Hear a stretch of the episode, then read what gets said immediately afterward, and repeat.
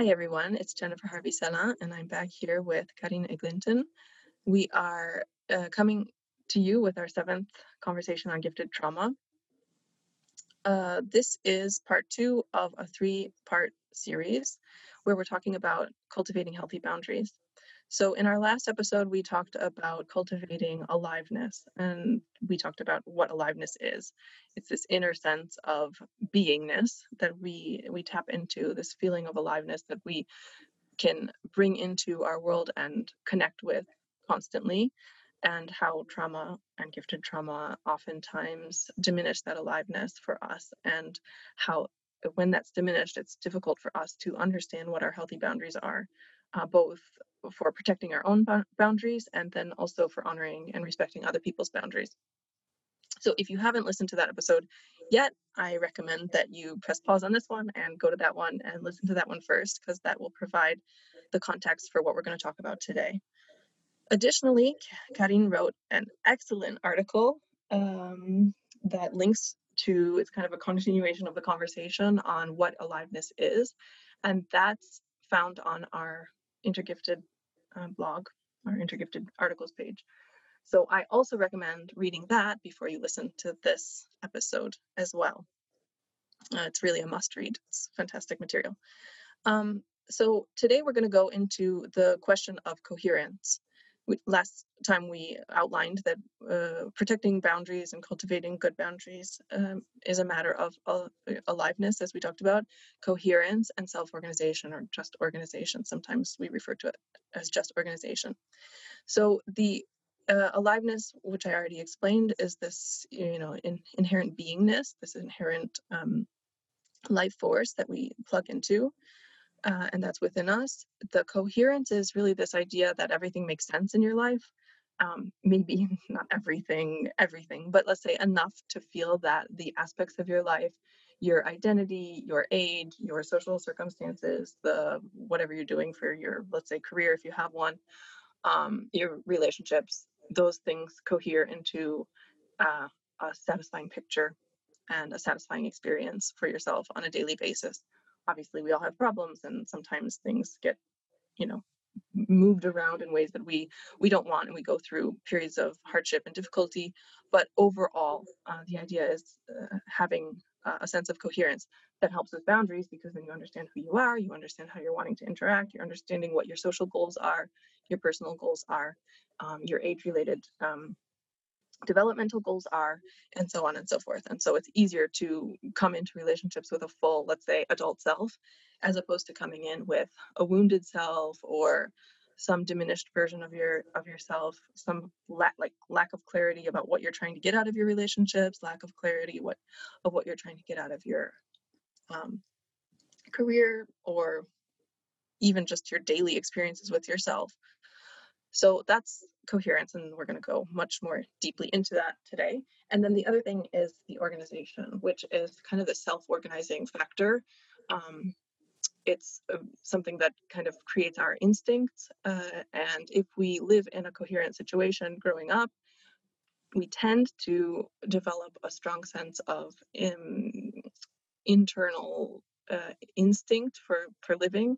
And so our body systems, our relational systems tend to develop a an organized sense of being without us having to decide all the time like on the level of coherence like through mental decisions there's a lot that just kind of spontaneously self-organizes. So if we haven't had if we haven't grown up with much coherence a lot of times we don't have the self-organizing organizing factor the self-organizing intuition or instinct. And so we're going to talk about what you do with that in our next episode. So today we're going to be talking about coherence. Um, the lack of coherence, growing up in, in, a lack of coherence, often causes trauma. Um, like I said, it gives you a lack of clear identity, a lack of social belonging, or, or kind of questions about where you where you belong, a lack of self-esteem. And when you look at like like Maslow's hierarchy of needs, for example, you see that at each level, there's a kind of coherence that should happen. So, survival coherence, belonging coherence, self esteem coherence, aesthetic needs coherence, intellectual needs coherence, and self actualization. uh, and if you use the extended version, even self transcendence. And if you don't get a chance to at least get coherence on those lower levels, so the basics of self esteem and, and belonging and um, survival, physical survival.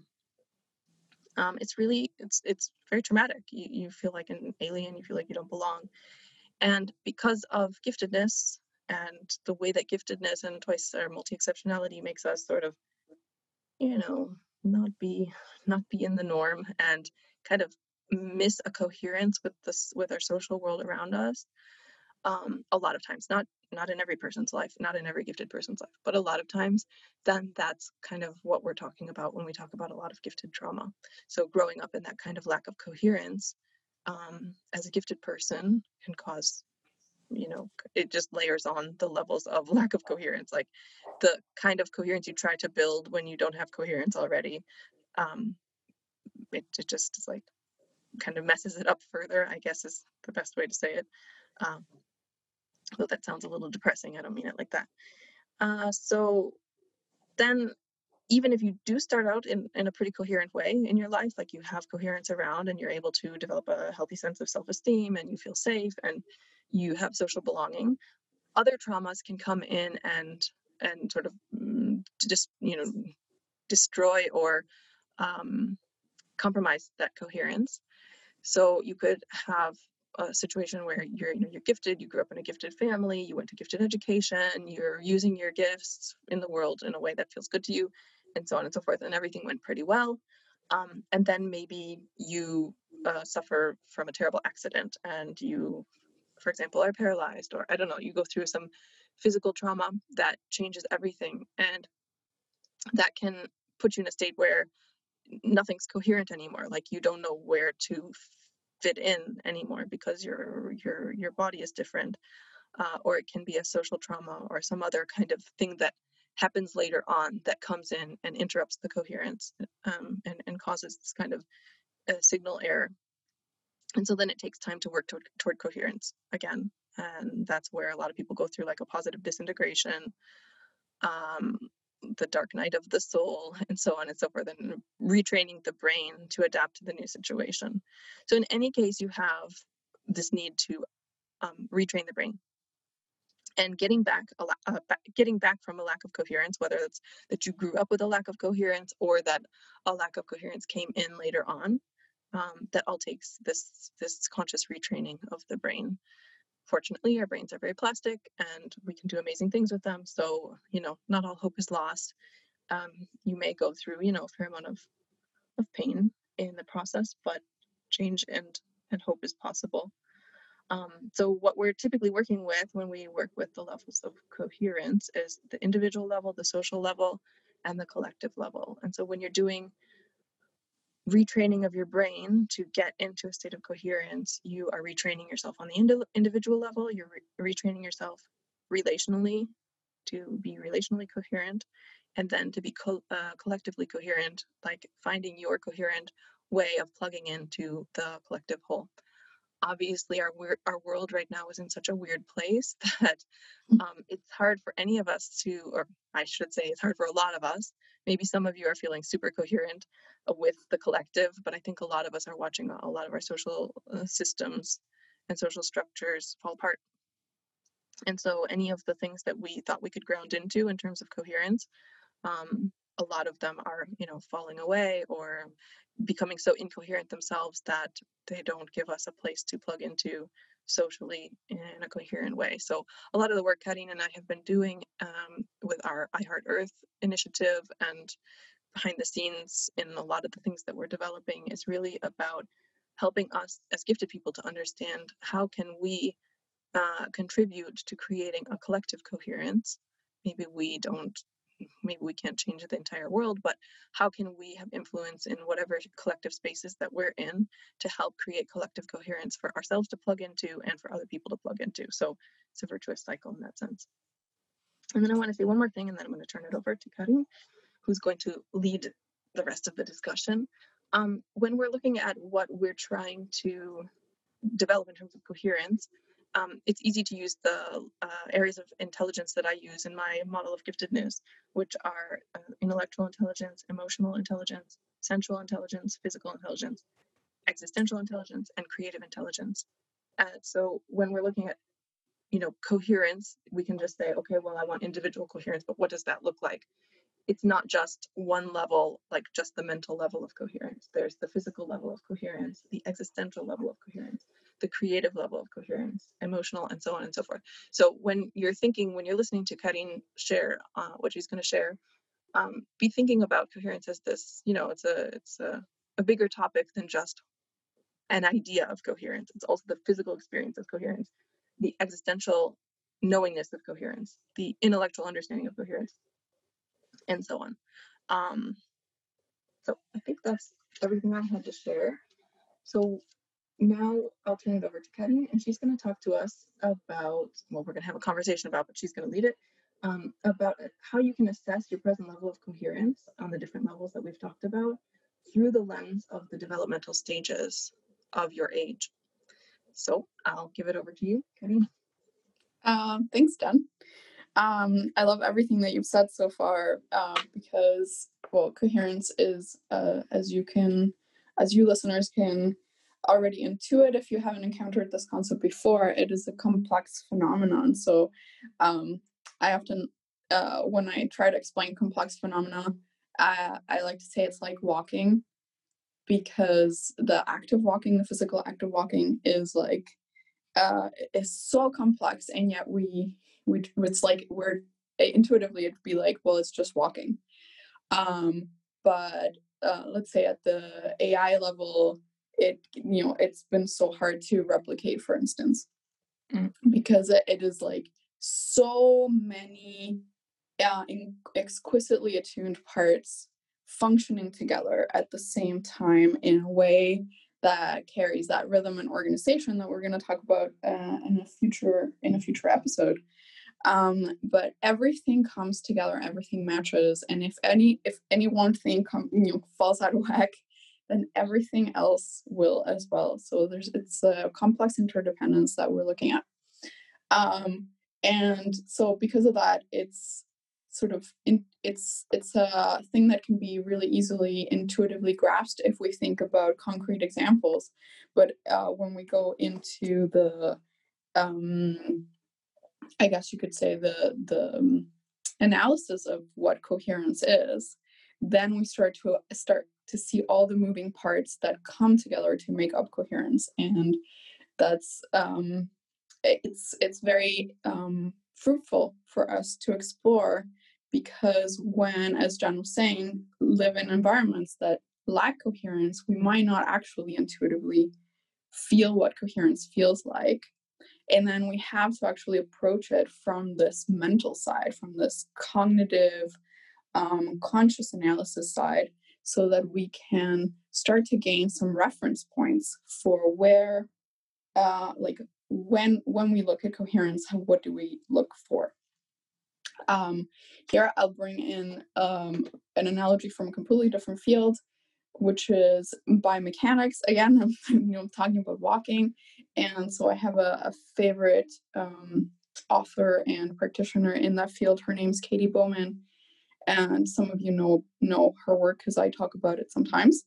Um, and so she says that to find physical alignment, we are often told like you know you'll feel it or you'll go with what feels good, and she says no the the body as a biomechanical um, system has certain points of alignment and those are objective. They're not things that you can just feel into and know and know from your feelings.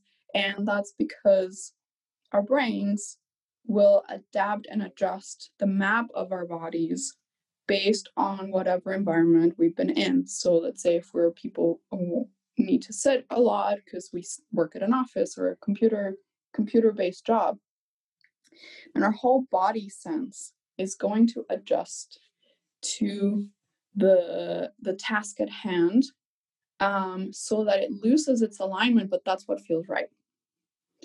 Uh, and so when it comes to realigning the body, we will actually have to um, track the places where it is out of alignment and consciously bring it back into alignment.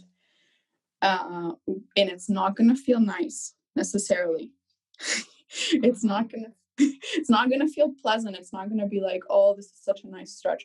May, you know, maybe we'll feel some release because the alignment is going to make it less effortful. But but it's like when uh, if I take the example of the you know working at a computer as I do, mm-hmm. then or you know like this typical for all of us. You know, like our neck falls forward and we're leaning forward and then pushing the neck back gives us like a double chin. It's not attractive at all. I'm doing it right now as I'm speaking.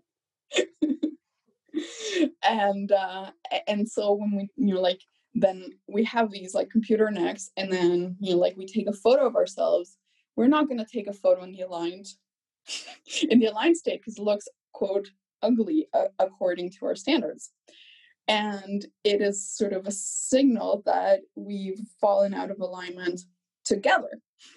Yeah. And this is kind of um, uh, just giving like concrete examples of how coherence can can uh, show like the lack of coherence can show up as a, a collective social uh, physical phenomenon and uh, and then if i were to walk around as i do sometimes practicing my alignment then I look really ridiculous to others. and uh, my muscles aren't adapted yet so that like the double chin doesn't go away for a long time. And it you know my throat is my voice box is adapted to being in this forward position so i'm doing it as i talk. You know you can hear the difference in my voice. My my whole body is adjusted to this more incoherent um, less um, organically efficient, less thriving based way. Yeah. Um, does that make sense so far, Jen, the way I've explained it? Yeah, it totally does. And I'm thinking of the parallels, you know, like let's say we take emotional intelligence or emotional coherence and the collective. I mean, let's just say our emotional collective is uh, currently in a state of, yeah. well, everything's on fire and i mean i'm saying that where there, where there's all these physical fires going on but like emotionally it just like it also feels like there's emotional fires everywhere um in a way that i mean I, am 40 i've been alive for 40 years i haven't seen mm-hmm. life so far mm-hmm. um and and it it reminds me of that too like you kind of plugged in and so in a way you're sort of co you seem to be cohering with the the the the, co- the emotional collective if you're on fire all the time, mm-hmm. mm-hmm. enraged mm-hmm. and and so on and so forth.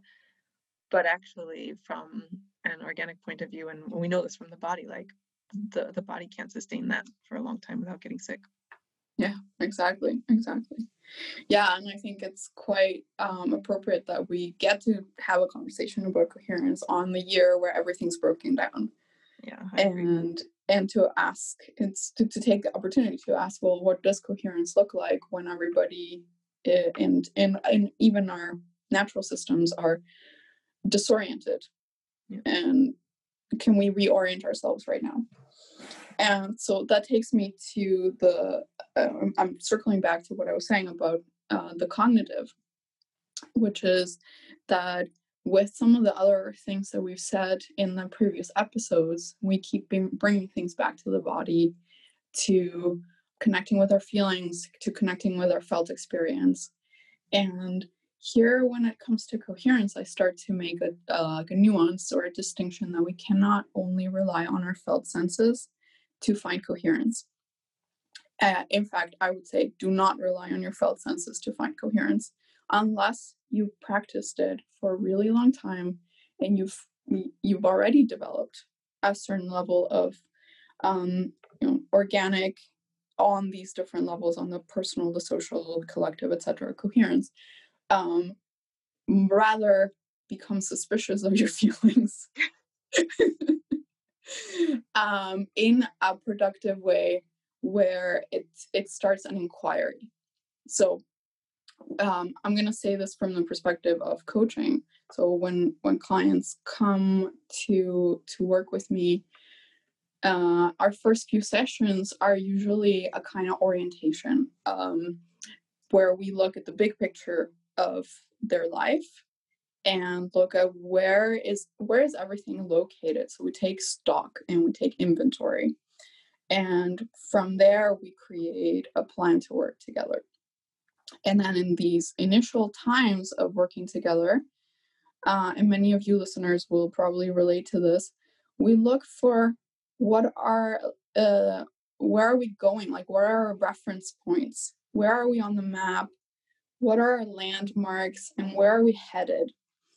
And um, from that kind of taking stock place we're to be leaning towards more of a cognitive view of things where we look at where what are the things that have worked uh let's say for people in general like when we talk about let's say um the the gifted discovery for example where the gifted uh, person uh, has not known that they're gifted all their lives and then one day somebody mentions something and then um, research begins and you start looking for what, what is this giftedness? And all of a sudden there's a concept or a quote quote label that um, helps us understand and make sense of the experiences we've been having all along that have left us disoriented. So this is the kind of reference point that i'm i'm talking about. All of a sudden knowing that there's um, catalog of experiences and um, and ways of being with that certain experience creates a whole map creates a feeling of clarity feeling of orientation and there's the coherence there's the aha moment. And that's when we start to be able to tap into body feelings um, because before that the body feelings are disoriented and they're not referencing anything. So um, when we want to cultivate coherence even beyond let's say the personal identity we need to start asking ourselves so what is what is healthy? What has worked before? What is uh, what are the tools that promote change in a positive way? And those are things that we're going to have to explore with our minds often more often first than we're going to be like um, discovering with our bodies on our own maybe then we'll find points of resonance with our lived experience through looking at these maps tools and frameworks. And so as jen was saying um, I, I think it might be perhaps counterintuitive uh, at first listen to to start to talk about age and developmental stages when it comes to coherence, but I hope to do it justice and uh, and, and sort of carve a path that listeners can follow and, and see where I'm going with this. Um, so developmental stages, boundaries, and coherence when we're, let's say, born into this world, um, as little children, uh, many of you know this, that we're born with our brains not fully developed. And there's, uh, for, um, from my understanding, there's a very a set of complex biological reasons for that. The brain uh, requires a lot of space and, and resources, and so it needs to be born out of the body otherwise it would not be able to be uh, it would be too big to to be born so we're we're coming out of the womb in this like say half baked state and so then we as as a species as a biological species we rely on a survival strategy that is social we come into a family in in indigenous cultures, we came into a tribe or clan. Um, so a set of other brains that are really attuned to each other. And I'm talking about the ideal here, um, really attuned to each other and really coherent with each other, who are going to attune and train that young brain to be part of and be like relationally connected and an effective member of that collective self. And so in in modern psychology, we've mapped out certain developmental stages. There's different psychologists who have uh, written about it. We have a piece on our Intergifted blog about it, which is um, the second childhoods article. And it's not directly about developmental stages, but how we reclaim those developmental phases and gains when we're doing our giftedness discovery and self development. Um, but if you want a refresher of developmental stages, then I highly recommend that article.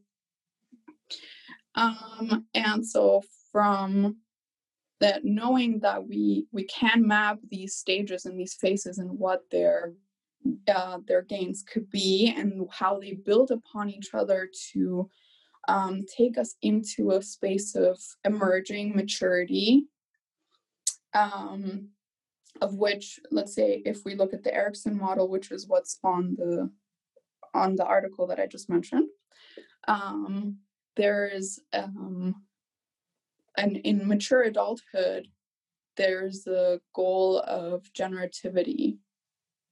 And so it's like that's the end the end game for a human being. Um and it, it is generativity right Jen? am i like yeah. am i missing one? No okay.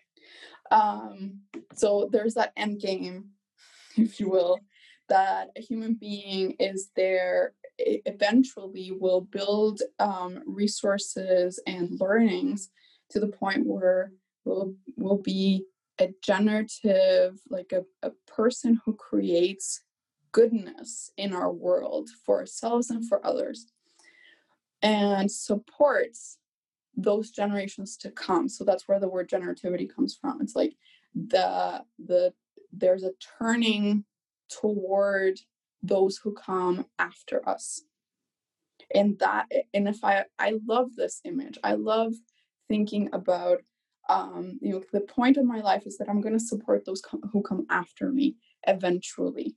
And with the richness of resources and skills that I acquire along the way, I can be a part of that stream of um, generations to come. And to me, that's ultimate inspiration. So um, when I think about our uh, if I track back to our question of boundaries, um, we're going to take the boundaries question and it becomes sort of like an unraveling if you take a thread out of a tapestry and things start to unravel. So um, bear in mind what I just said about generativity and then I'll um, build towards what uh, how these things converge. Um, when we think about healthy boundaries in relationship. And we've talked already about the element of aliveness, of treasuring ourselves, uh, our, our own aliveness, and treasuring the aliveness of another being. Um, and then the question of coherence is what context do we do that in? And these nestled contexts that Jen was mentioning, the personal, the like, let's say one on one relationships, your bigger social group, your collective. Um, will this context support the that healthy ongoing coherence? Or will it break down? And in our in our world right now we see that it looks like everything is incoherent. Uh, i think it's like um, social media seems to make less and less sense every day um, politics seem to make less and less sense every day so um, as, as Jen was saying, when we grow up in a space that does not provide that sense of coherence to align ourselves to, if we um, if we think about it, as I said, like our maps and our reference points, then we're going to adapt to that. And then what happens to our developmental stages is that we don't complete them. And so we find ourselves, uh, if I'm going to just paint a rough picture here, and say we find ourselves in a world full of people who have not completed their developmental stages and who are let's say adult children um, and this is uh, let's say it's it's a tough situation we find we all find ourselves in and we all have to navigate together because none of us started it. It started uh, you know with the generation generations and generations past and we still have we we carry the burden of that. And the disorientation of well if my parents didn't provide me my school didn't provide me and my culture doesn't provide me where am i going to get those healthy reference points from? And yet here we find ourselves in the yeah it, this is the challenge at hand the the mm, the mountain to climb you know uh, john you were saying about positive disintegration and dabrowski used the metaphor of climbing the mountain towards individuation towards uh, discovering our true personality. So i would i would put that in context of this coherence question and say that's the mountain and when we start out in life, as I was saying, this um, not fully baked brain, and we have needs that can only be fulfilled by others. We don't have that self generativity. Um, everything that we need from even from the basic emotional regulation comes from the people in our environment. We're attuned to their nervous systems. We're um, needing those nervous systems to make us feel the sense that we're okay. And if that carries over through the stages, it's like um, the image I have is like you have the imagine the a rainbow, and you start out at the color red, which is when you're a little kid, like a baby, and then that red color doesn't does not get resolved. Let's say the needs of that stage does not get resolved, so then you move to orange at like school age, but you're carrying your red with you. So then the red mixes with the orange. And then you don't fulfill the needs of the orange stage. So the red and the orange come into the yellow. And by the time you get to purple, you have mud. Hmm. All of these needs have been blended together and none of them have gotten resolved in their own time. So we show up in our in our lives, in our worlds as um, as being all these selves at the same time and with all those hungers and needs that were not met at the same time. So the internal coherence of the self is broken down by being pulled in all these developmental need directions that cannot be reconciled in the present time of the chronological age of our bodies.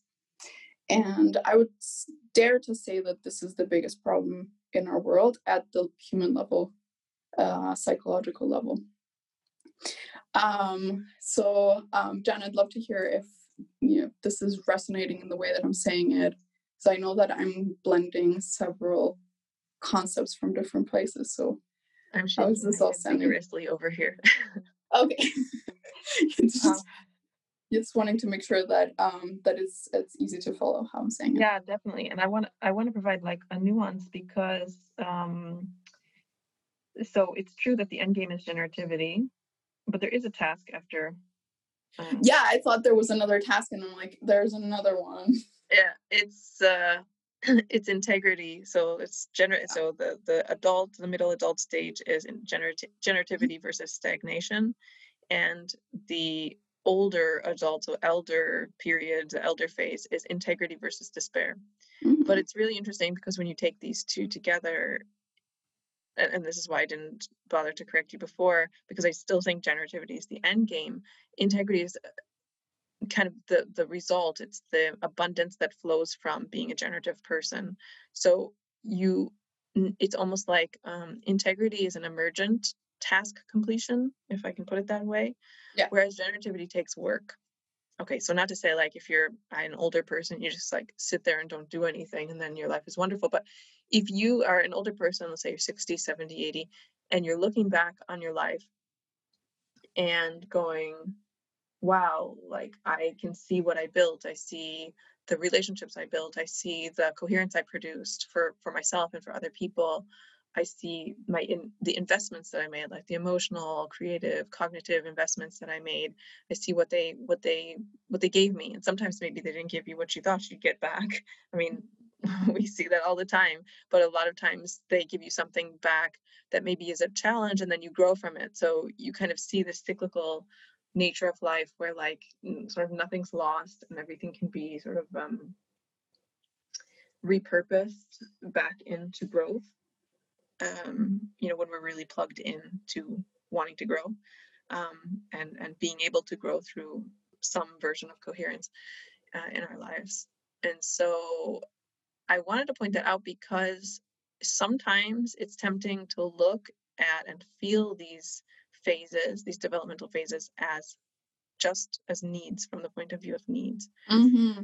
and really, I mean, Erikson talked about them in terms of tasks. So, like, what is mm-hmm. the psychosocial crisis or what is the psychosocial task?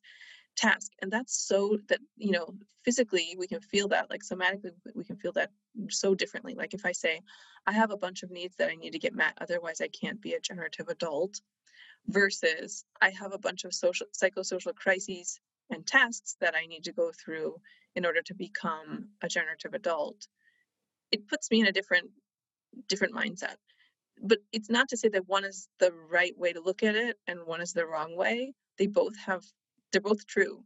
You need people to invest Mhm. in you and to be trustworthy in order for you to develop trust which is the first psychosocial task psychosocial phase task.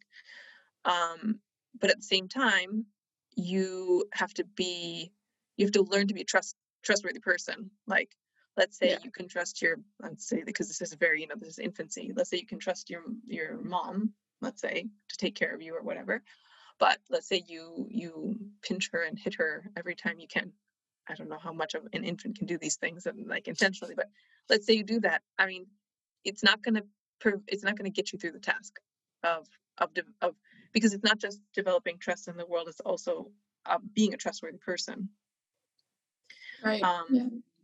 And so it's at, every uh, psychosocial s- stage we are generating something and so it's like and i mean naturally if we if we if we get a lot of mistrust we're probably going to generate mistrust as well I mean, it's, it's Mhm. natural like sort of input output basics but it's Yeah. something for us to think about because um, i've worked with lots of people and i you know i've seen it even in my extended work where i'm not like coaching directly or, or mentoring directly somebody but um, this kind of you know these adults who are like they show up and they're like well i'm i'm waiting to get all my needs met before i commit to any generativity or like Mhm. before i commit to working through the tasks. Or like they just don't want to see them as tasks. They're like still waiting. And i'm like well you're going to wait forever then because there's this other side of it where you you got to come to it like ready to take on the task Yeah. so it's both absolutely. it's both at the same time you know and so it's just a nuance that i wanted to bring and i also wanted to make a slight clarification because sometimes they can be you know got to dot those i's and cross those t's as we say it, i don't think it was dabrowski that ever talked about it as a mountain i think it was um, i mean from what i understand that was from um, the book living with intensity and i think it was michael Piechowski and susan, susan daniels that used that analogy Oh, I might be confusing Wrong. things, but yeah, I I know what you mean. Yeah. Yeah. yeah. In any So- case i'm going to link to the art to my article on the matter and so any of our readers who are interested in exploring that metaphor which is a super helpful metaphor um, you can look in our show notes and and find that article i'm trying to think if there was anything else i was writing down a bunch of notes as you were talking um, Well, um, there's I, I think the, the clarifications are really useful, and I I like that you brought that in in case that wasn't clear when I say like the endpoint is generativity It's not like by the time you're uh what is it 35 40 or something that's the only time where you start to contribute outward? No um, that's not what that meant.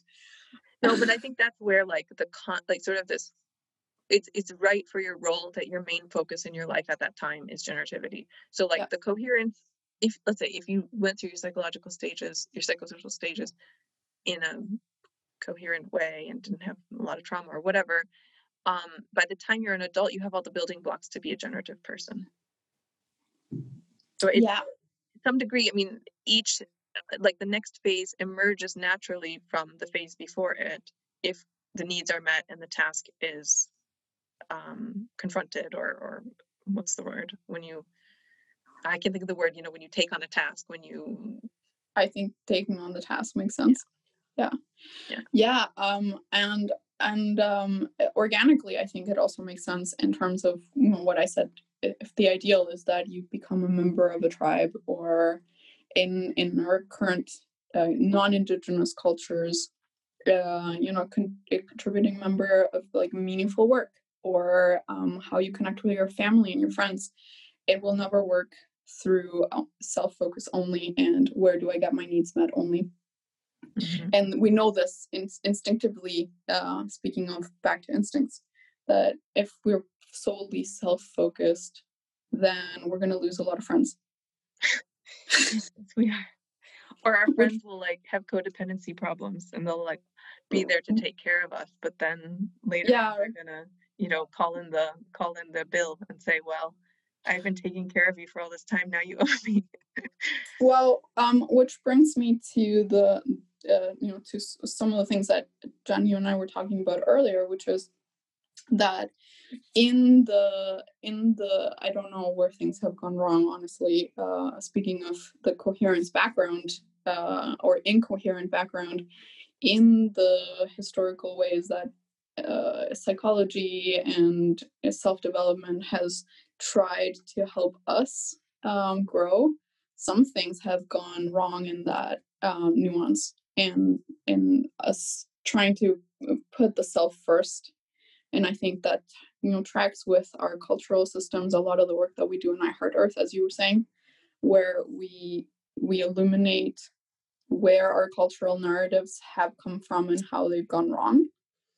And so, Jen, uh, something that you and I have talked about a lot is the question of narcissism and how we see it in culture, how we inherit it, how we act it out.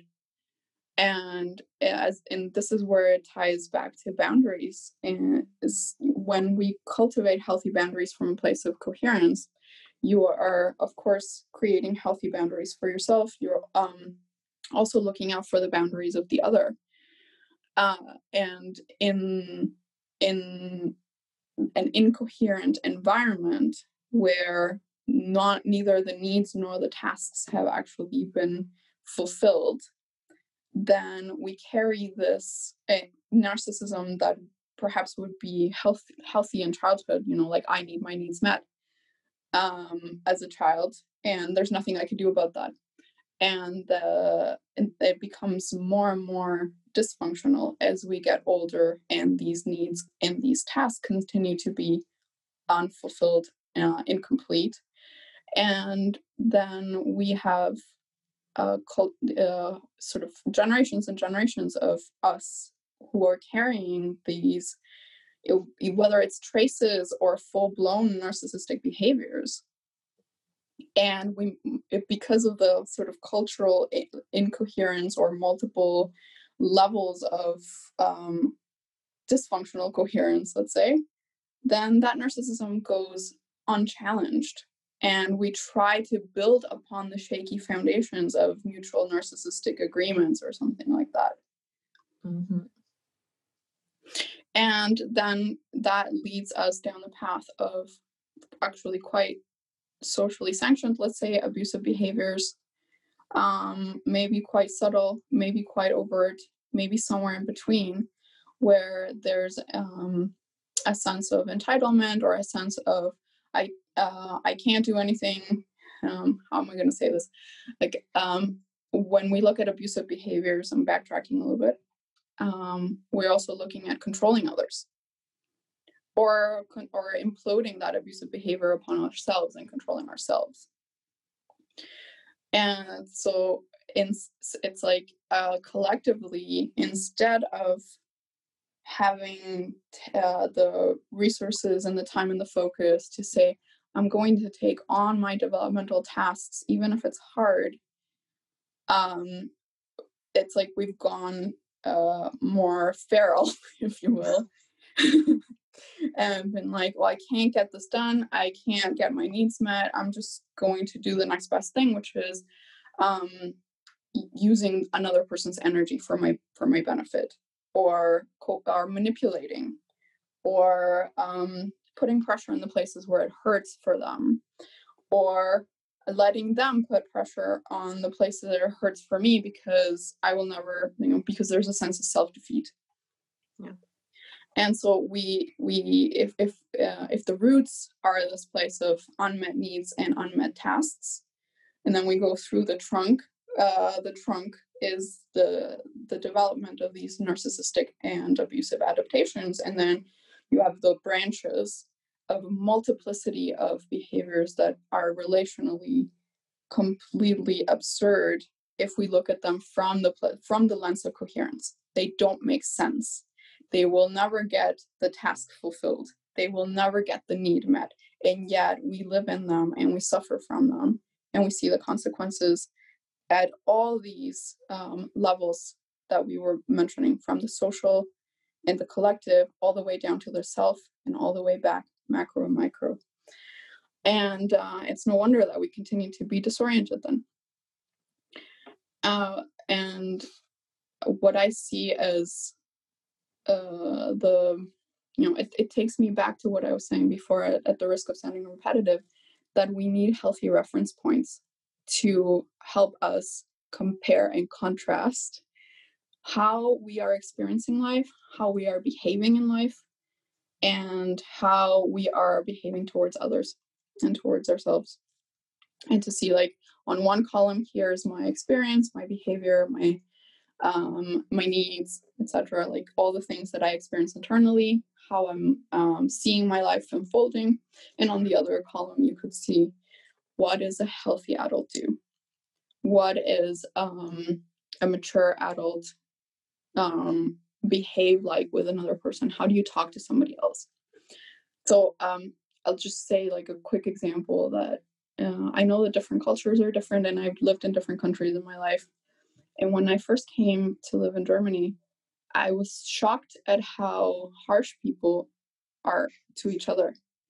I was I could you know I could walk down the street and see like a couple where one one of the people in the couple was like like literally putting the other person down in public and i was like what? I'm shocked. But here that's normal and nobody bats an eye uh, i only had different reference points from a different culture that would never do that.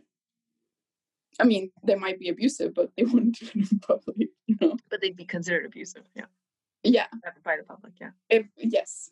Uh, and so the the jarring difference in reference points was what helped you know quote helped me in contrast to be in this culture and say well from my point of view i would never accept somebody talking to me like that and in a way we need to do that for ourselves to get out of our quote quote culture by immersing ourselves in healthy reference points and say okay what's the what's the manual say about human relationships mm-hmm. um, the manual says um, don't put somebody else down if you have to let's say um, if you have a conflict talk about how to resolve it or talk about you know your your own experience rather than using the experience as a weapon and that would be one of the coherence reference points that would create a healthy relationship. Yeah. Um, yeah. So the I, I would say we have a lot of work to do collectively to to find these reference points, uh, to avail ourselves of the reference points that already exist, and to um, put ourselves up to the task of resolving these patiently and diligently. Yeah, and I would kind of add a couple nuances to that, even to say, like, you know, this question of like, what does a healthy adult do, and looking for healthy reference points in a manual. I mean, part of the issue that we're having now is that a lot of adults um, that, you know, didn't get the needs met before, as you were saying, like this gener- generation upon generation. So right now we're we're looking at kind of the results of this, let's say, you know, human social experiment. Um, or human like living experiment of the last generations and we have i mean we just have to look around the world and we see a lot of adults who are in the middle ages and should quote be uh, in their generativity stage and they're like in the stagnation or worse Yeah. situation and so we're Mhm. looking at them and going i need like el- elders to Yeah. what's what's real and i i can't follow that example and one thing that's really challenging for any of us who grew up like in um, abusive situations is you know like mm-hmm. since we're talking about abuse a lot of times like if we've had parents that have personality disorders or have been abusive like there's always this idea you go no contact with people that are doing narcissistic abuse for example and then but then what do you do if you go no contact with the adults in your social system? What adults do you look toward? And you know our politicians as you were saying i mean don't seem to be people we can look up to and even like the people who are meant to care for our mental health or help our mental health sometimes don't even feel it doesn't even feel like we can look up to them because you know how many times have you heard it? And i've been through it personally going to a therapist who clearly hasn't done their own work and they're not at the generativity stage and they're let's say they're at the faux generativity stage where they have the nice mm-hmm. words but they're not you know they're they're bringing all kinds of confusion and um, feelings of mistrust and stuff into the relationship. And so it's like it's a very confusing world we're navigating. I mean i can't say it's um, i can't say oh in the past it was like 100% better. I No. mean, my, No, absolutely. both the past had its own problems. But right now with the model that we're working with i think it's very hard work to find good reference points. So it kind of comes back again to this question of task and like i i was writing down something as you were talking before which is like you know i, I see you know basically sort of like let's say three different kinds of people are like on a spectrum and how they're engaging in their um let's say in the response to these tasks is like there's in the middle there's just like healthy engagement like they're they know they deserve better and so they're doing the work to get better to get better reference points for themselves you know like if the this therapist didn't work out then you go find another one and you go find another one and you go find another one until you find one that um, does respect your boundaries and is giving you generative information and so on and so forth. Does does understand giftedness does work with giftedness in our case. Um, instead of like continuing to go to a therapist for example that that rejects giftedness and tells you that you're just being narcissistic because you think you're better than other people or something like Mm. this i mean because i've talked to plenty of people who keep going to that that that therapist and they're like well you know i don't want to maybe i'm being too picky you know Right. Yes, no, you're not absolutely. you're not being too picky if you need somebody to just like give you healthy mirroring um but so the engagement is like continuing to do the work and not so knowing you deserve to continue to do the work and and you continue to um you deserve to to get healthy reference points or find find and build healthy reference points but not feeling entitled to it in the sense that you could just like you can you can just collapse back and wait for it to show up at your door. Um so that collapsed is the sort of other you know is the extreme to the one side that i see. Like people just collapse into kind of a state of helplessness like learned helplessness and then on the other side is the, the sort of aggressive controllingness Yeah. um and so it's like finding finding your way toward that middle ground where you're engaged um, without going into these states of like yeah sort of basically nervous system over overload one way or the other so the the fight or freeze situation Yeah, I I love everything you're saying, especially because um you know the you know when uh I- not long ago when I was saying you know I'm I'm really focusing on elders right now. Yeah. Um and and the two of us in our explorations have talked about the need for elders and reclaiming that need and it you know it would be the elders that also give us the hope to continue engaging. Yeah. In again in an ideal world. And so it's not just the mental references from a book but that we're more wired to have people around us who have uh, devoted their lives to their own development and then turned the harvest over to the next generations. And that that's what normally would give us some a sense of meaning and hope and support. Yeah. Um, Something interesting on that point. Oh, I yes, don't want to. no, go ahead. Go ahead. Something interesting on that point is that with this kind of cultural narcissism that we that's been building up, um, is that it's very easy for a quote expert to fall into the trap of, or even somebody who's trying to develop expertise or mastery in a domain, that it's it's easy to fall into the trap of like instead of being gener like true generativity, which is like uh, like cyclical, you know. So I give and then I get back, but in a healthy emergent way. It's more like this kind of aggressive control generativity. Like, Yeah. look at me, look at all of my accomplishments, look at basically adore me or worship me or reward me or something like this. And so you can generate an enormous amount of um, material and you can do a lot of things. I mean, we've all seen this that Mhm. you know somebody who does they they produce uh, how many books and they produce how many whatever's um, content content whatever's uh, and yet when you look at the actual like content that's generative you, you start to question well this is generative for their ego but is it generative socially and Right. for a lot of people it's a, there's a there's a clear mix between those two so i mean not to say that it's so clear cut sometimes i mean you have the extreme cases that are you know clearly that they're in it they're in it for their own let's say their own ego or something. Um, but i think that's tough because especially for us gifted people who you know see the potentials and we see all the things we could do and any of us who were like um, indoctrinated into the idea that giftedness must turn into eminence otherwise it's nothing.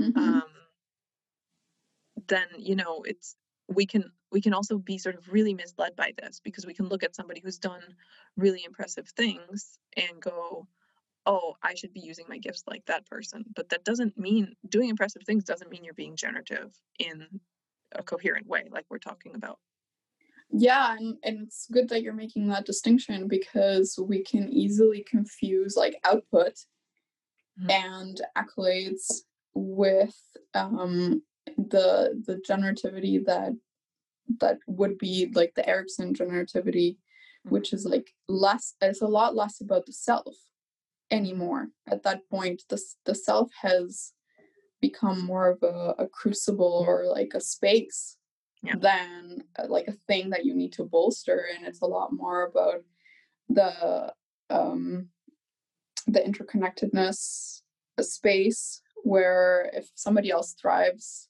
that gives you something in return? Yeah. Yeah, because like also um there's kind of this idea like there's central questions to each each developmental task and in young adulthood there's this question of like can how can i love?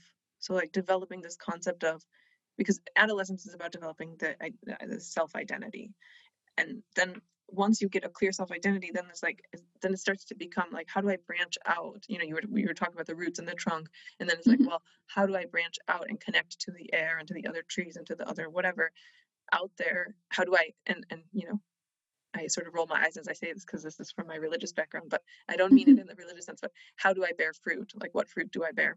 Yeah. Um, and so then in adulthood kind of the question is how can i give a gift? What is my basically what is my gift to my space the space that i inhabit and that and, and is around me so it's again it's not complete like selflessness in the sense that then you don't think about yourself anymore because a lot of like especially parents and especially gifted parents Mhm. uh, of gifted kids are like you know giving everything they got all the time and then they're Mhm. super exhausted and they think like well as long as i you know do everything for my child and and stuff then then it's good enough and it's like no you don't forget about yourself when you're giving the gift to the world. I mean the gift that you give that's why i call it like kind of cyclical or sort of self i don't know self reinforcing or there's a there's a a thing that's like you it's like a boomerang effect you know what you're giving out you're also giving to yourself um, and what you're giving to yourself you're also giving out and so like definitely you're you're wearing the oxygen mask you know when you're in your full healthy adulthood basically you're not you know going around without oxygen and then help you know helping everybody get their oxygen mask. Um, yeah absolutely and because that that's sort of the counterpart uh it's like you you said on one hand there's a like more aggressive uh version of you know getting uh, tr- trying to make it in the incoherent world which can look like more overt narcissism or entitlement and so on. And then there's a collapsed version which is like I don't even know, and I, like what what what better could I expect, or um, this is the best I got kind of thing.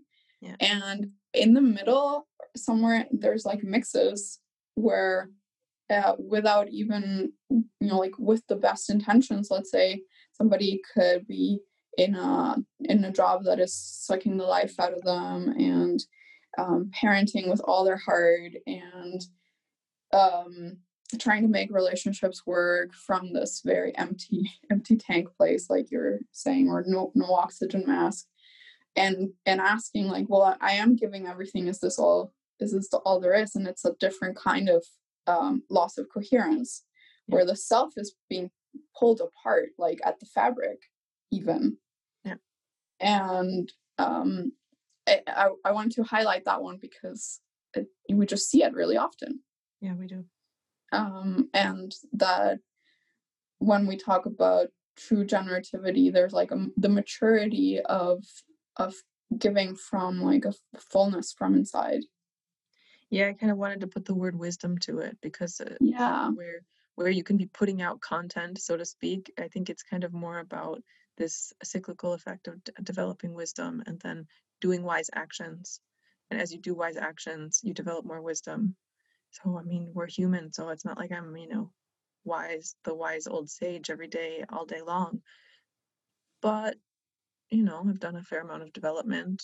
Some of my actions have some wisdom in them, and I think that generates, um, you know, wisdom circles, let's say, in the various uh, areas of my interaction space, and then also just in being with myself and how I prepare myself to um, inhabit my next moments my future, other people, you know, other people's futures, the shared future? Um, uh, this is something, um, this might sound a little bit out of left field, but I think it connects to what you're saying, which is um, the question of exposure. Like being expo- exposing ourselves to a, a broad range of experience, and I don't, I don't just mean this in like go travel the world, but um, with clients, uh, especially gifted clients, there can be like a one track mind at times where if we've been to, it's like if we're stuck in between these two dysfunctional poles of incoherence lack of coherence somewhere in between there can be this like real scarcity of experiences in favor of thinking through what we're going to do and so it's like, oh, what should I do with my life? Okay, I'm gonna make a plan. I'm gonna think about this. I'm gonna think about that. And okay, this this option's not gonna work. Um, how should I like? Uh, how should I make friends? Okay, I could try this. I could try that. And there's like a real thinking through experiences rather than actually physically living them. Yeah. Actually, end up ending up being exposed, and um, particularly when uh, we we see that compounded with trauma triggers where it's like it's hard to expose ourselves to new experiences because it might feel like the nervous system is going to explode or completely shut down. And yet it's the exposure itself that builds the strength and the resilience and it leads us to that wisdom like the uh, having that cultivation of wisdom consciously. And instead uh, i mean I just have so many examples because I've done it myself, you know, um, been in this sort of like um, low, low nutrients kind of environment where it's like where I'm trying to figure it out in my mind, but I'm not actually having the experiences, and then my predictive powers would have given me sort of a, a sense that I didn't need to actually experience it. Yeah. Uh, and so if if I could just like uh, strategize it or plan it out in my mind, and my mind told me, well, that that option's not going to work, and that scenario is not going to work, and this other scenario is not going to work, then I missed out on the actual physical sort of sensory data that could have surprised me and changed my mind and enriched me and um, told me sort of from physical reality what would be a good option and not. Mm-hmm. So I see this with with clients a lot who are especially figuring out career. I'm just, that's why I'm using that example, where they're tr- they're first trying to figure out what their passion is, then they're trying to figure out what they're good at, and then they're trying to figure out what they can apply to in terms of jobs. Those kinds of things, sort of like very um, just like very task oriented. Yeah. And then the in between things that could be like lots of rich vitamins and lots of rich engagement and muscle building for those like bigger tasks they get abandoned completely and it's like it's as though they don't exist they're filtered out. And when when clients conversely decide that they're willing to engage in these micro tasks day day after day um so like let's take again me for example so jen you remember when we first started working together i was at a point and with my artwork where i was like what's even the point Yes. and i had been going around in my head for years with this now so i had um I had graduated from art school and I had started having shows, uh, you know, like as I would as as a painter, you know, if I wanted to work in the art world and sell my art and make meaningful work.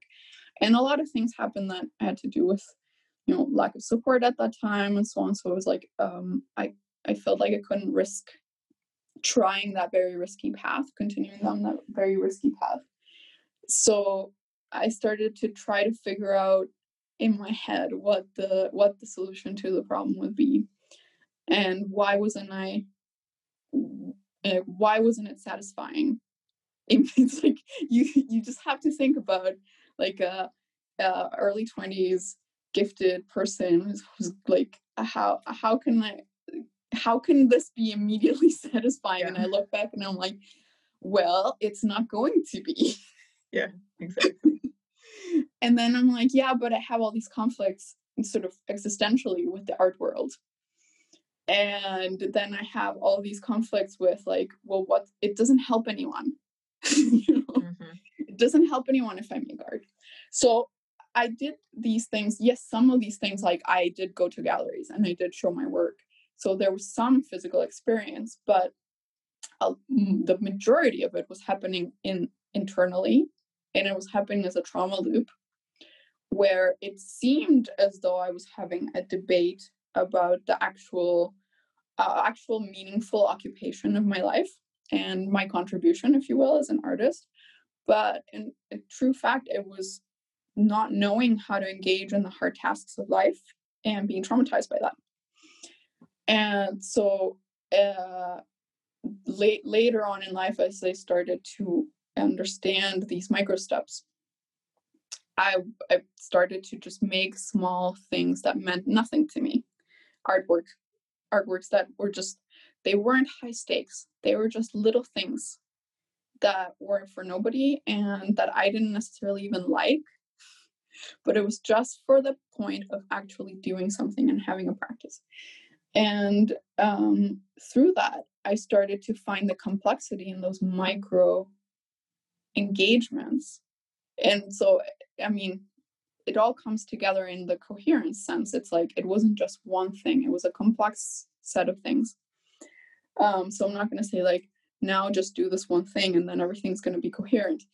But um, but there were lots of micro turning points, not one big one.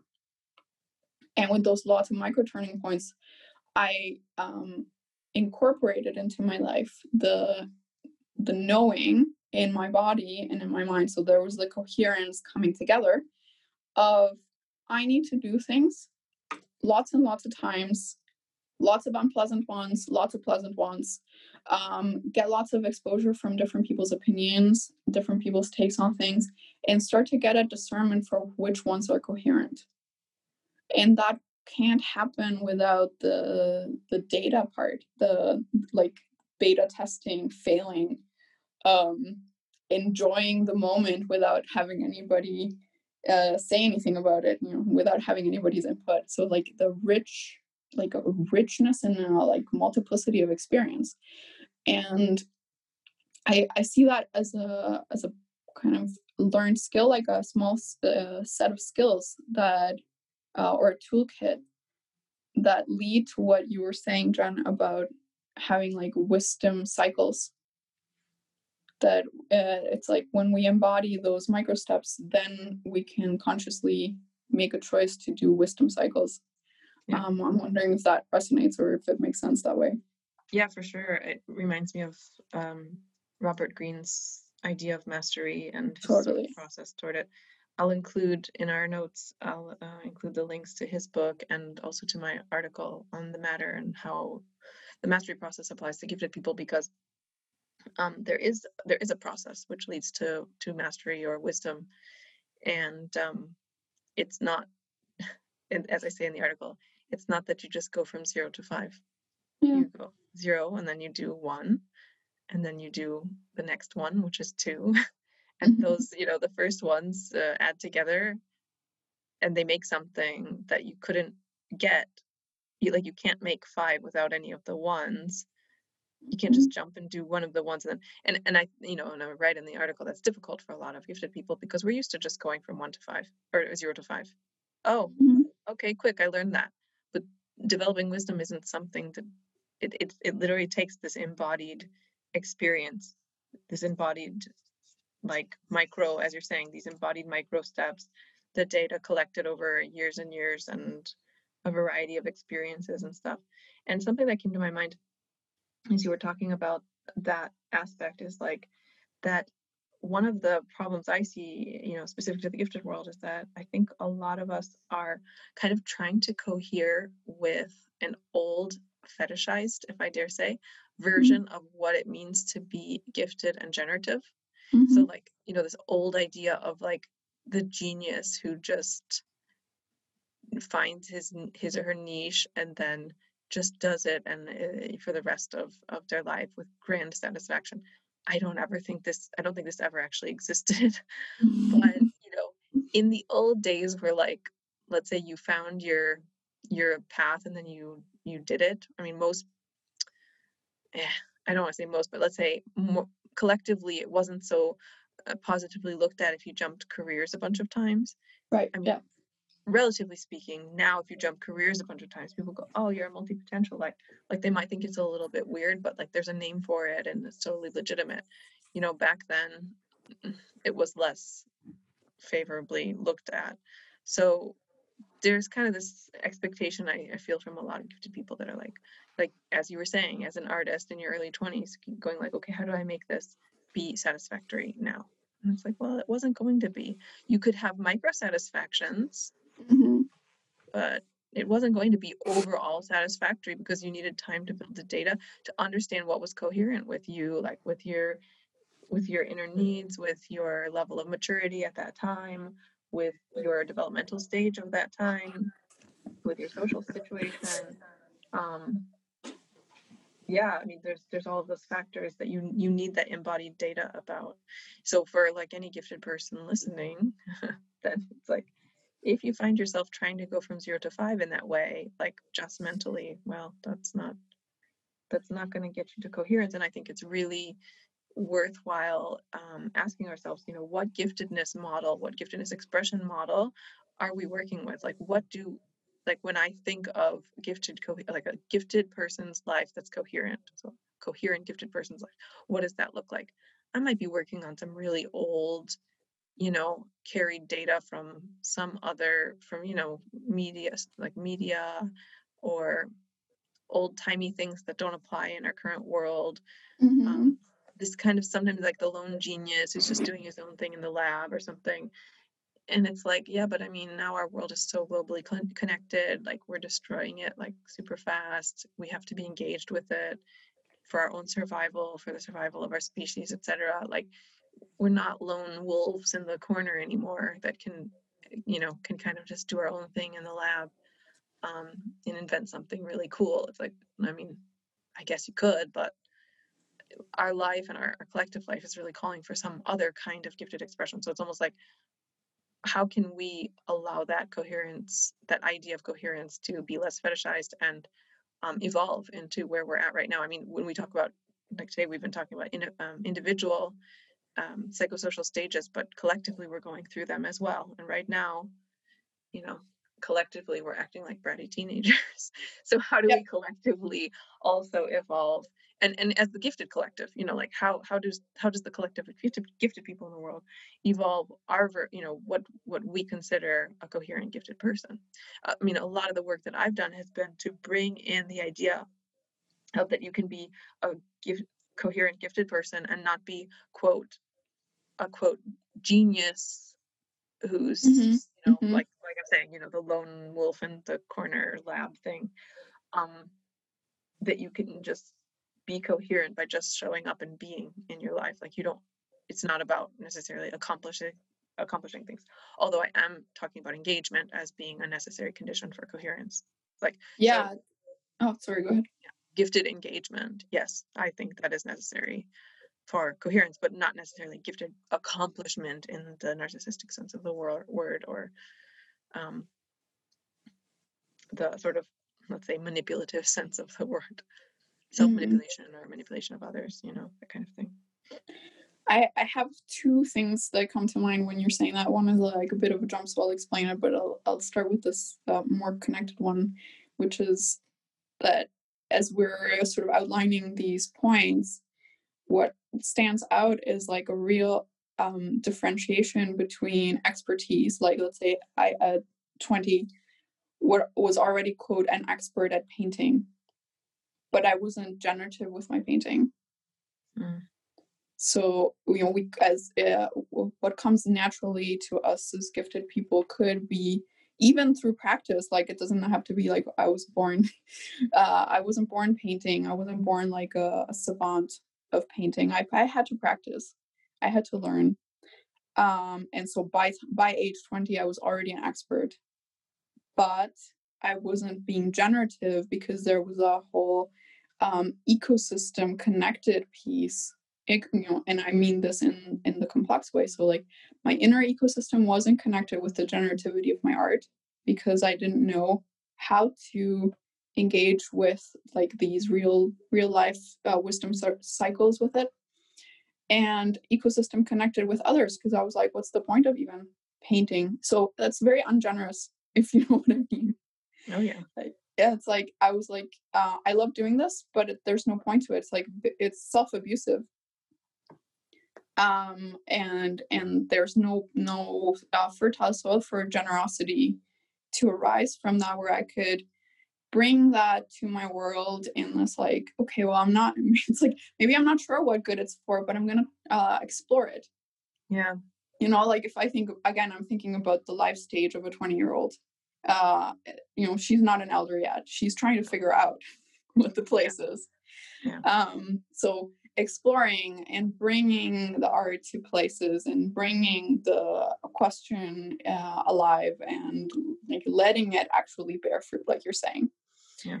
um and so you know yeah I, it could be i could be a prodigy uh but that doesn't make me generative right yeah yeah and what you're saying points also to what i was saying right at the beginning Yeah. uh, about you know if you don't have coherence between the areas of your intelligence then that's going to be a recipe for frustration like if you're doing art so you have some version of coherence let's say in like you're saying you're, you're an expert at painting there's a coherence there um, with you know between skill and desire but then um, that doesn't match your um, existential intelligence. Mhm, So totally. your existential intelligence like what's the point of this? And didn't match your emotional um, intelligence either because you know at that point you're looking for intimacy. I mean that is the psychosocial task Yeah. of young adulthood and so it's like well how do i how does this art connect me to myself uh, to i'm sorry to myself so so inter, inner intimacy to other people ex, you know outer social intimacy and then to the world in general and to whatever my purpose is for being here which is the existential aspect and um and of course there were you know the others played i'm sure their own role too but this this is kind of one of those ways that you can look at any moment when you're when you're trying to engage with yourself but you're finding yourself go like the doing collapsing or the aggressive control thing like you sound like you were collapsed at that point like what's Mhm. the point Totally. um, the aggressive control is kind of the other thing you described where it's like well how do i how do i you know find my passions and then how do i know what i want to do and then how do i construct that into like a you know solid plan and I mean, all those things are could be really helpful data points but it's not some ultimate you know take over the world world domination yeah. three easy Oh. steps kind of thing i mean it's it's really like get an idea i mean the way i've always talked about it when i've been coaching uh, gifted entrepreneurs is like this idea of the minimum viable product which Yeah. comes from the lean entrepreneur movement um, and i'm like you just have to get a minimum viable plan and then you just then you test it out like you don't need the full that you just get some some inspiration and then you act on it. And then you take the data and then you the next you know iteration you apply what you learned from the data. I mean sounds super basic and the, on one hand you could say well why on earth is she saying this to a bunch of gifted i mean come on. Yet i'm saying it after 20 years of you know working with humans in as a psychologist and a coach so i'm obviously saying it for a reason i mean it's a theme that shows up constantly uh-huh. with the most profoundly gifted clients Uh-huh. Yes. like I'm like raising hand. Yes, me. Hi.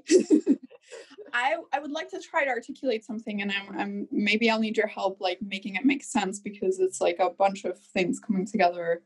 Um, which and you know it's perfect that you brought up intimacy as that, you know, that age's um developmental task because that was the other thing that I wanted to say. Mm. Um, so I'm, I'm trying to sort of sketch out something and um, you know help me help me get it on track if it makes no sense.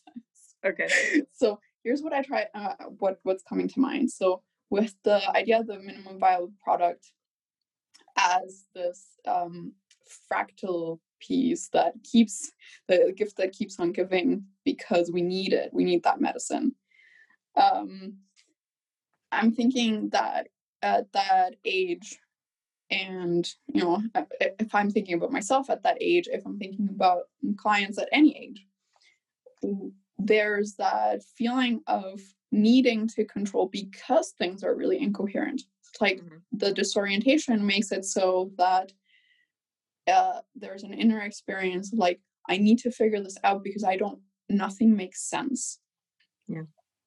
And there's a, you know, like a collective cultural piece that says, well, you should have things figured out. So there's a gaslighting thing happening there yes you should have things figured out and you should you know be be successful and be like happy with your passion and you should um i i hear this a lot figure out your why you know like no Mm. bad feelings to um simon sinek or anything but uh sometimes that finding your why gets you know colludes with that feeling of gaslighting Yeah. and then it becomes i need to build an empire in my mind before i even try something Yeah. so yeah which is ironic because it's you know it's it's both at the same time it's like the aggressive control and the collapse yeah yeah the it is. The collapse happens when when we just swallow what somebody says we should do. And this is why i'm talking about like that's it's in, it's important for us to really evaluate what um, models of coherence are we, are we working with especially as Yeah. it relates to our giftedness.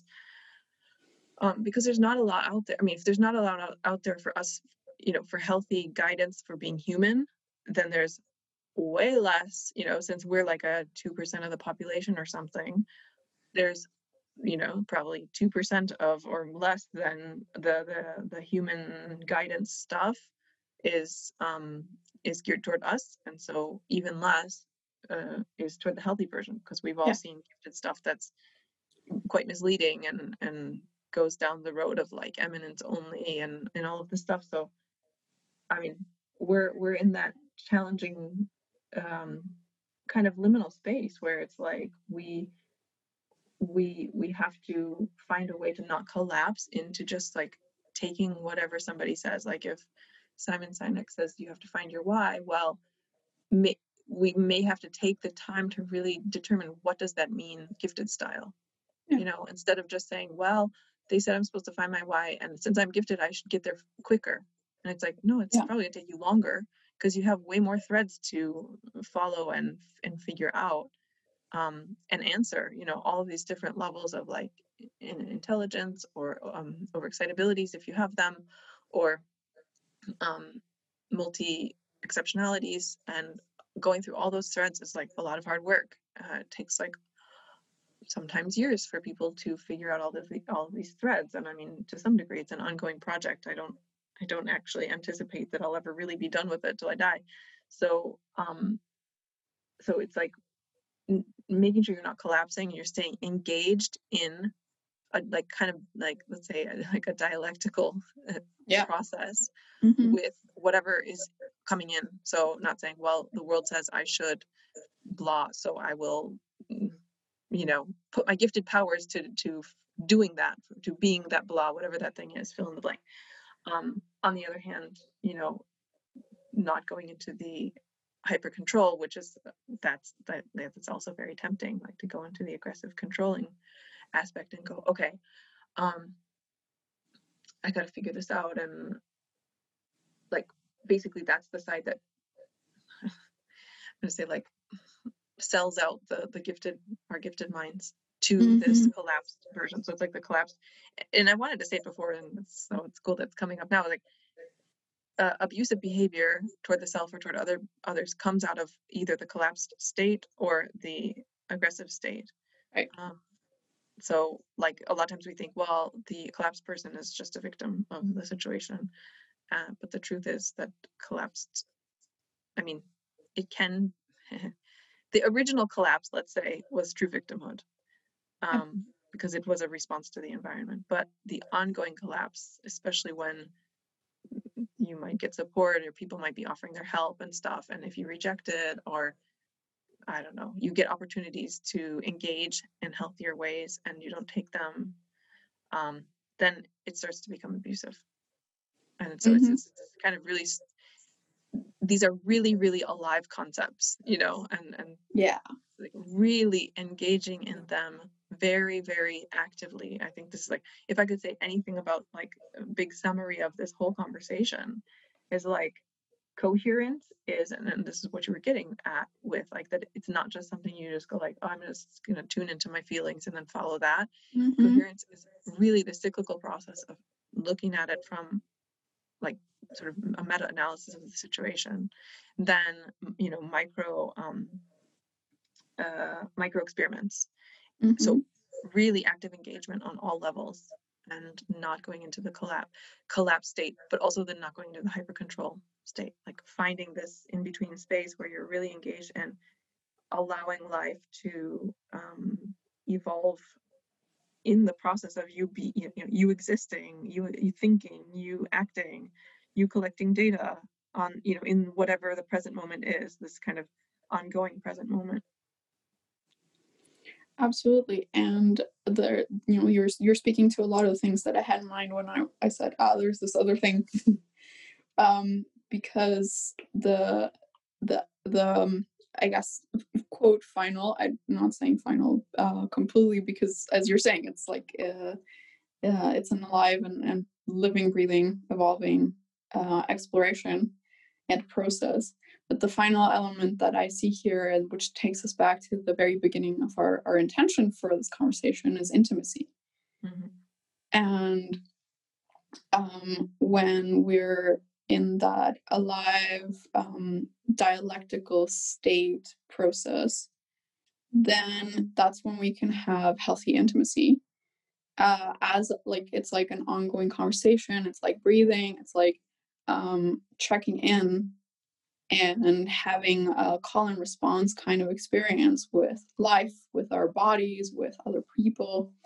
And when I was thinking about the the story about you know being uh, early 20s and being an artist and not having the ability or the concept to do the minimum viable product what I, when i track back to that self i can feel that uh, experience like almost like a blankness where where the call and response should be. Like a feeling of um like i, want to say almost like lack of faith. You know and that you know th- i think this Yeah. is like it illustrates everything that you're saying. Because it's like well i can't just do a minimum viable product that doesn't cover my back that doesn't like that doesn't ensure anything. And uh, one of the kind of big fractals of, of um, loss of coherence in our culture is that sense that if i don't take care of everything nobody will. If i if you know if we don't control um, all the resources on the planet we will never make sure that humanity thrives. I'm just you know loosely elaborating certain like cultural myths that we have. Um if we i mean i'm just going to be like uh, a little inflammatory here, but it's like if we took care of climate change, then the economy would collapse because Mhm. whatever. Um, so it's like there there's a like a feeling of we can't trust life, Mhm. and I know that that was that was my feeling, one of my feelings at that time. I can't trust life, so I need to figure this out. With almost like with life as my enemy, I still need to figure this out.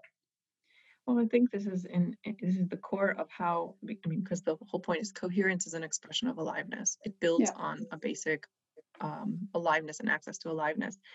And when we, you know, aren't are unable to access our own aliveness for re- for whatever reasons, and unable to access the aliveness of other people around us. So, like if our parents, you know, d- Mhm. dampened down their aliveness and we didn't access it, then what happens is intimacy, like the the, the desire for intimacy or the let's say the conscious desire for intimacy often goes into the shadow and like the the personal and the collective shadow um so like the family shadow or whatever Yeah. and um then it's not experienced as our own aliveness and so engagement from the point of view when like desire for intimacy is in the shadow um the the engagement feels empty so it's Yeah. this really weird thing like the, the the healthy desire for intimacy has to come out of the shadow. We have to own own it.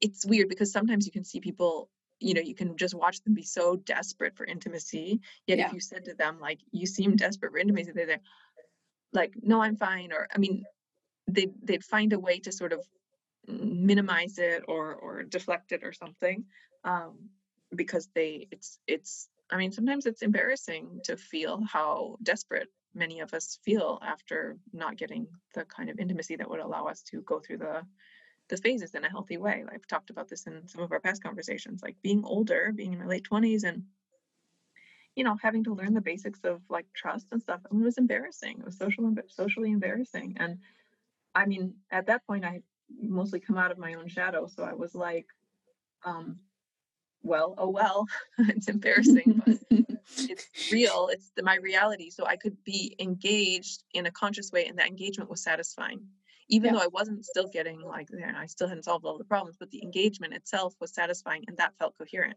so when when you have like um let's say just take a, a child with its parents then um when the parents have enough aliveness and the child is able to experience enough, aliveness, there's an engagement that happens just by the aliveness being socially shared.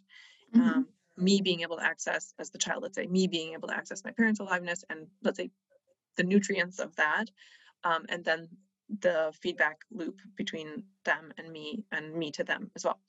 Um, and that creates this kind of engagement that's neither collapsed nor controlling Exactly. Exactly. and so that's what you know we're that's what we're sort of quote looking for that would be like let's say the gold standard of coherence is that we have this engaged intimacy and like on the physical level this is something interestingly um, described by the polyvagal stuff Mhm. uh, the polyvagal theory and this this idea of the social engagement system and so we can put a link to that because it's, it's also an interesting Oh yeah, absolutely, absolutely. Yeah, and oh, I I wanted to sort of uh, build on what you're saying and and talk about like in different developmental phases, intimacy looks different as well. yeah. And so it it takes us back to that that um, algorithm, if you will, of um, ongoing engagement, of um, cycling through experiences, checking the meta-analysis level of, well, you know, if if we were doing this organically in life, we, it wouldn't necessarily always be, you know, like in the it, what you said, like the gold standard version of it. It wouldn't necessarily be that you're checking in a book for what the reference points are for your for your developmental phase, but it would be, for instance, um, you know, like if I think of in, uh, rites of passage in indigenous traditions, where you all, all of a sudden get given instructions, instruction manuals for your next stage of life, and you're now going to behave. Your boundaries are different, and your intimacy is going to be more complex and um, richer, and uh, you know, and you leave behind the one the versions that you had. Yeah um and so that i think that's uh in, in when we sort of like go back back down to the bottom line of boundaries that's the place where where we could do a lot of practice yeah. Um as you know um yeah, I, ongoingly i do yeah, yeah. doing doing a lot of practice of recognizing it's like what version of intimacy am i applying now from from what stage of life? Um, is it engaged in that in between sort of creative tension uh, between too aggressive or too collapsed in that you know healthy engagement version which in- allows me to um, sense my environment to to pay attention to take in the data to sense my own needs and motivations and the tasks that it are, are mine to do right now to you respond in an assertive and healthy way um, to express in an assertive and healthy way, to listen with that kind of um, um, with with that kind of ear, with those kinds of ears, um, and and to be like you know taking that step by step, step by step.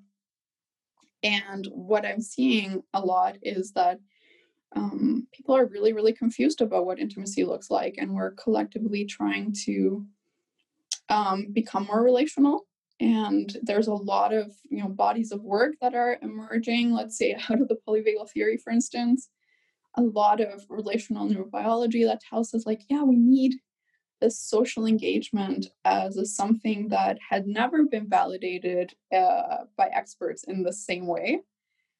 And yet we uh, what i see a lot is that people automatically revert back to the intimacy version of a child.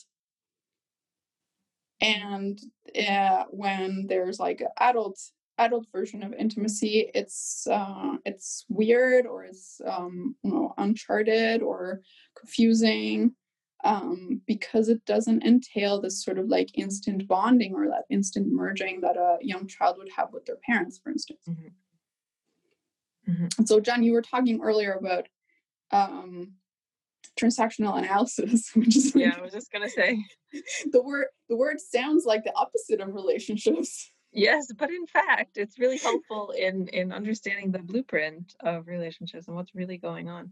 Um so and i you know i haven't been like tracking our time but i think we're you know this is one of our longer episodes so i'm guessing we we should like you know wrap up in in some short order but um but i think this is a cool place to kind of conclude at because it's trans- transactional analysis is one of these things that um, you can use as a really sort of simplistic but very very insightful tool to understand how you're approaching your relationships how you're respecting or not other people's boundaries and your own and um, how you are either engaging with uh, relational coherence toward intimacy or creating relational discoherence or incoherence um, and in some way self-sabotaging against intimacy and you know that can be we could have a whole other series of uh, conversations on trauma related to that like why did that happen you know? Um, there's the whole attachment styles issue disorganized attachment which is another way of saying incoherent attachment.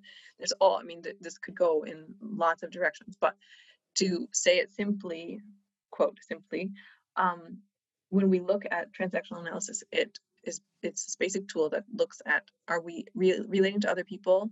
So this is assuming we're adults. So in the adult age are we relating to other people as though we are an adult or as though we are a child or as though we are a parent? And are we relating to other people as though they are an adult or as though they are a child or as though they are a parent.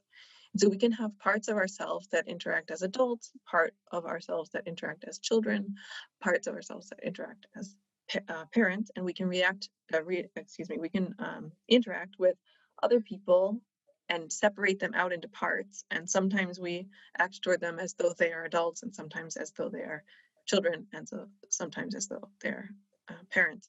So the child version is kind of the idea of the collapsed version that I've been talking about, the collapsed version of relating.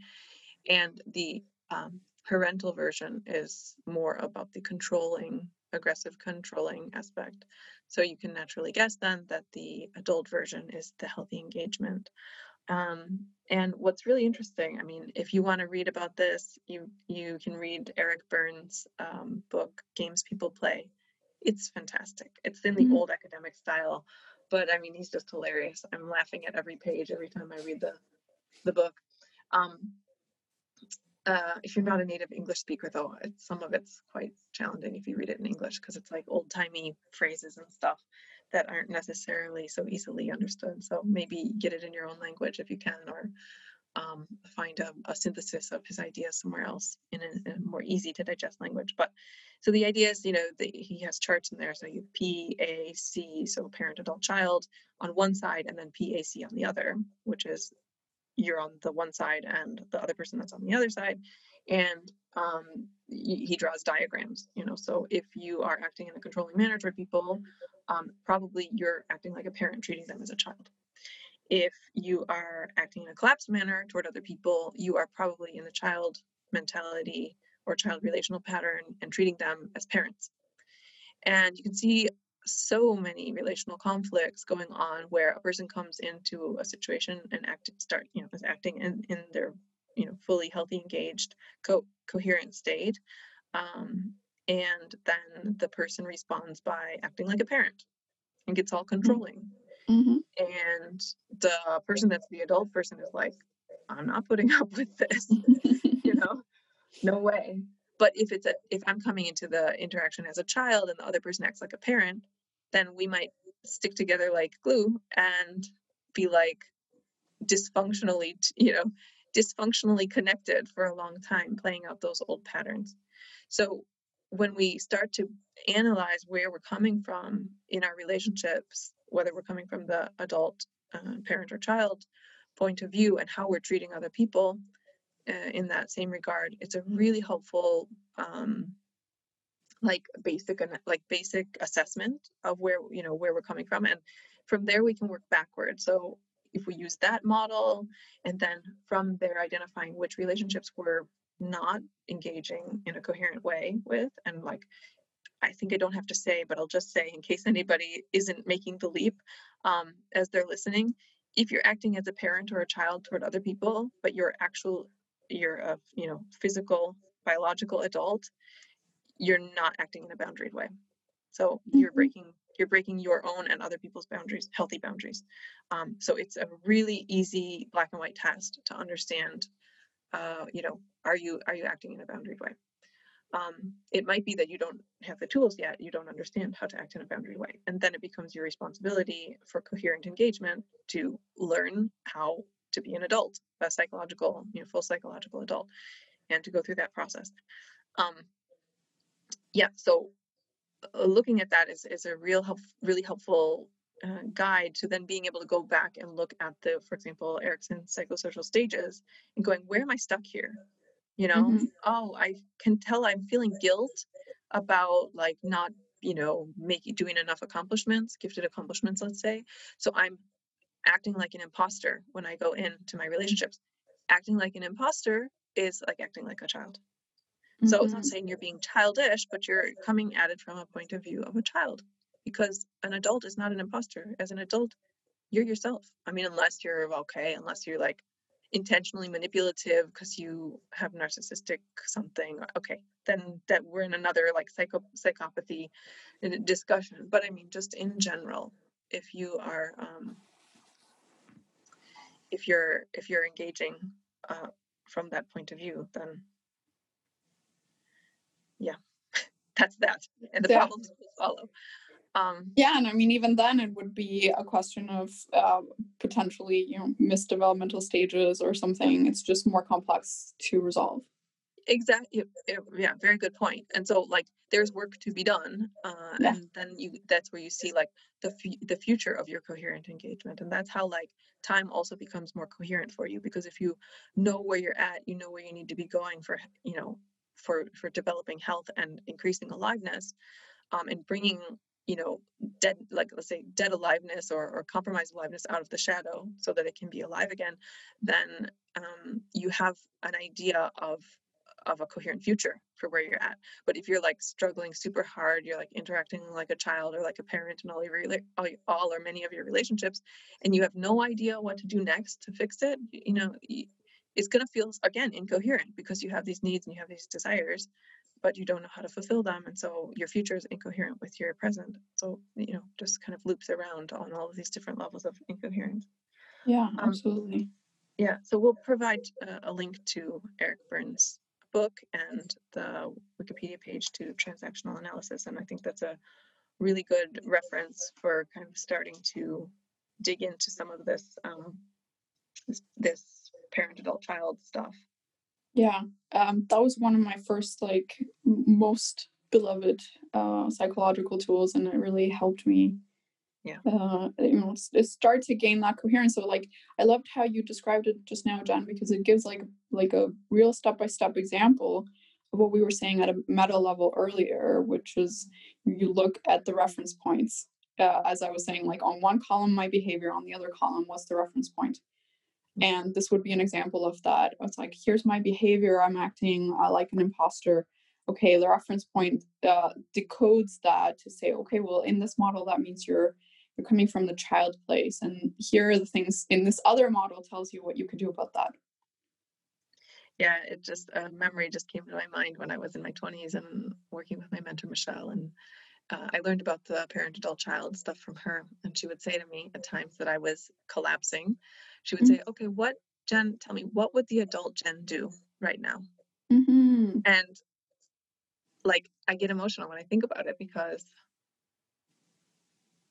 at that time i was like yeah i was super collapsed and like i didn't have i mean aside from her i didn't have good adult reference points so oh yeah. it was really it was it, there were there were these moments where i was like i would i want to know. Yeah. I want to know what the adult jen would do i don't know.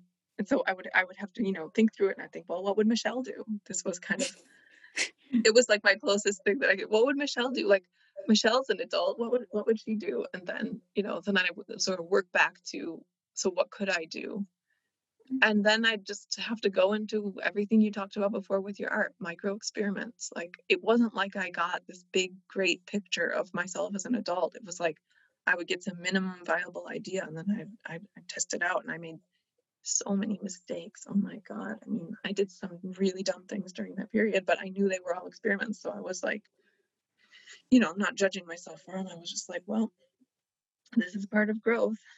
Yeah yeah and i'm super grateful that you're um, sharing this super tender memory right now because i mean i'm like, like yes me too um and i i see this so much with our clients uh and and you know like it's it's um i don't know what to how, how to describe it it's like a mixture of like the tenderness of like shit we're all in this where we don't know where we don't have these reference points where um in our in in in our very cells we don't know what an adult would do right now and we have to learn it from scratch and it's uh you know um having that compassion and that like uh the love for the process even though it's heart wrenching is um also a task in and of itself It is.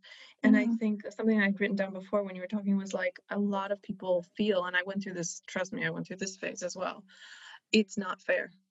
It's not Mm. fair. I didn't get these needs met. It's not fair that I have to act like a three year old when I'm 27 or whatever. Um, and then I got over that. I don't know. I can't tell you. I mean, I'd, if I'd have, I'd have to really think about what was the series of events that made me get over it. But something clicked, and I got over it. and I was like, I think, I guess, yeah. I mean, now that I'm saying it out loud, uh, what I would say is that I got out of my shadow. I just put everything in the light and I said, I don't care. I don't care what anybody else says about my journey. This is mine. It's the I'm the only space I have to work in. You know, I'm the only physical space I have to work in. I don't have another space. This is this is it. And this is my journey and it's going to be what it is. Like um and it was funny because at that time I had like a lot of people I had, you know, left my work and left my relationship and left everything and left the country and um i had a lot of people telling me oh my god like what are you doing with your life? Like you're you're you're going to ruin everything you built up till here and so on and so forth. And i was just like like looking at them and speaking of like looking at adults and trying to find healthy reference points i was like looking at them and a lot of the people who were telling me this were like not happy. I mean, Mhm. and then there was michelle for example my mentor who was telling me yeah go quit your stuff. Go. I'll support you any way i can. And um you know she was m- one of my main healthy reference points but for the rest that were and there were a lot of them telling me you know you're you're going to regret this you don't know what you're doing i was Mhm. "You've- basically you you've had your your time to make your own decisions and this is what you've this is the level of satisfaction and coherence if we're using that word that you've been able to create with the choices that you've made i'm not willing to live with that level of satisfaction and coherence Mhm. I need something way more coherent than what I see from you. So you had your choice, you had, you know, your choices and you had your time to make your decisions. Now is mine. I'm an adult, and this was really me stepping into my adulthood. Um, I'm an adult and I'm going to do the work that it takes to be a full generative adult. And if you don't like the journey and you don't like what it looks like, well, you know, there's eight billion other of us that you can go stalk and try to control. I'm not going to be one of them. Uh, what a powerful example of like uh, boundaries related to coherence right there. Yeah. Wow. Yeah. Well, Yeah. I hope some of you can find yourself in in some of what I've shared from my own journey, and I'm sure that many people will from what you shared as, uh, in, you know, for your early 20s and your your career experience.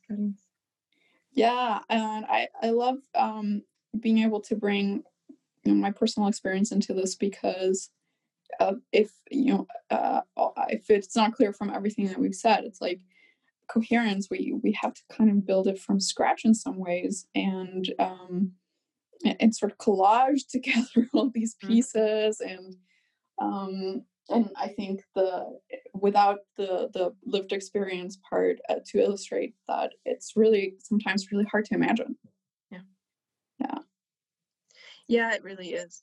I mean, it sounds it can sound very technical, and like we're giving all these technical tools as well. Like, okay, yeah uh, transactional analysis, and then you can look at uh, mastery, and then you can, you know, and like we said, I mean, a lot of it is mental, like developing coherence after, like if it didn't, you know, emerge naturally out of the self-organization and the coherence of and intimacy, let's say, um, and aliveness of your the system you were born into, then you know a lot of it is mental work.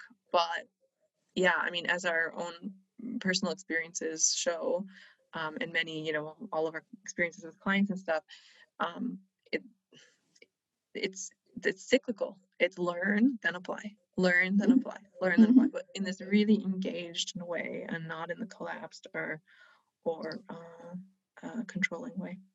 yeah yeah um actually since we're talking about apply- learning and then applying and then engaging um i'd love to uh, take a moment now to plug my upcoming workshop Yes. Um, so for all of you listening right now, um, in late October of this year, um, or maybe maybe early November, we'll be having the next legitimizing your gifted needs workshop.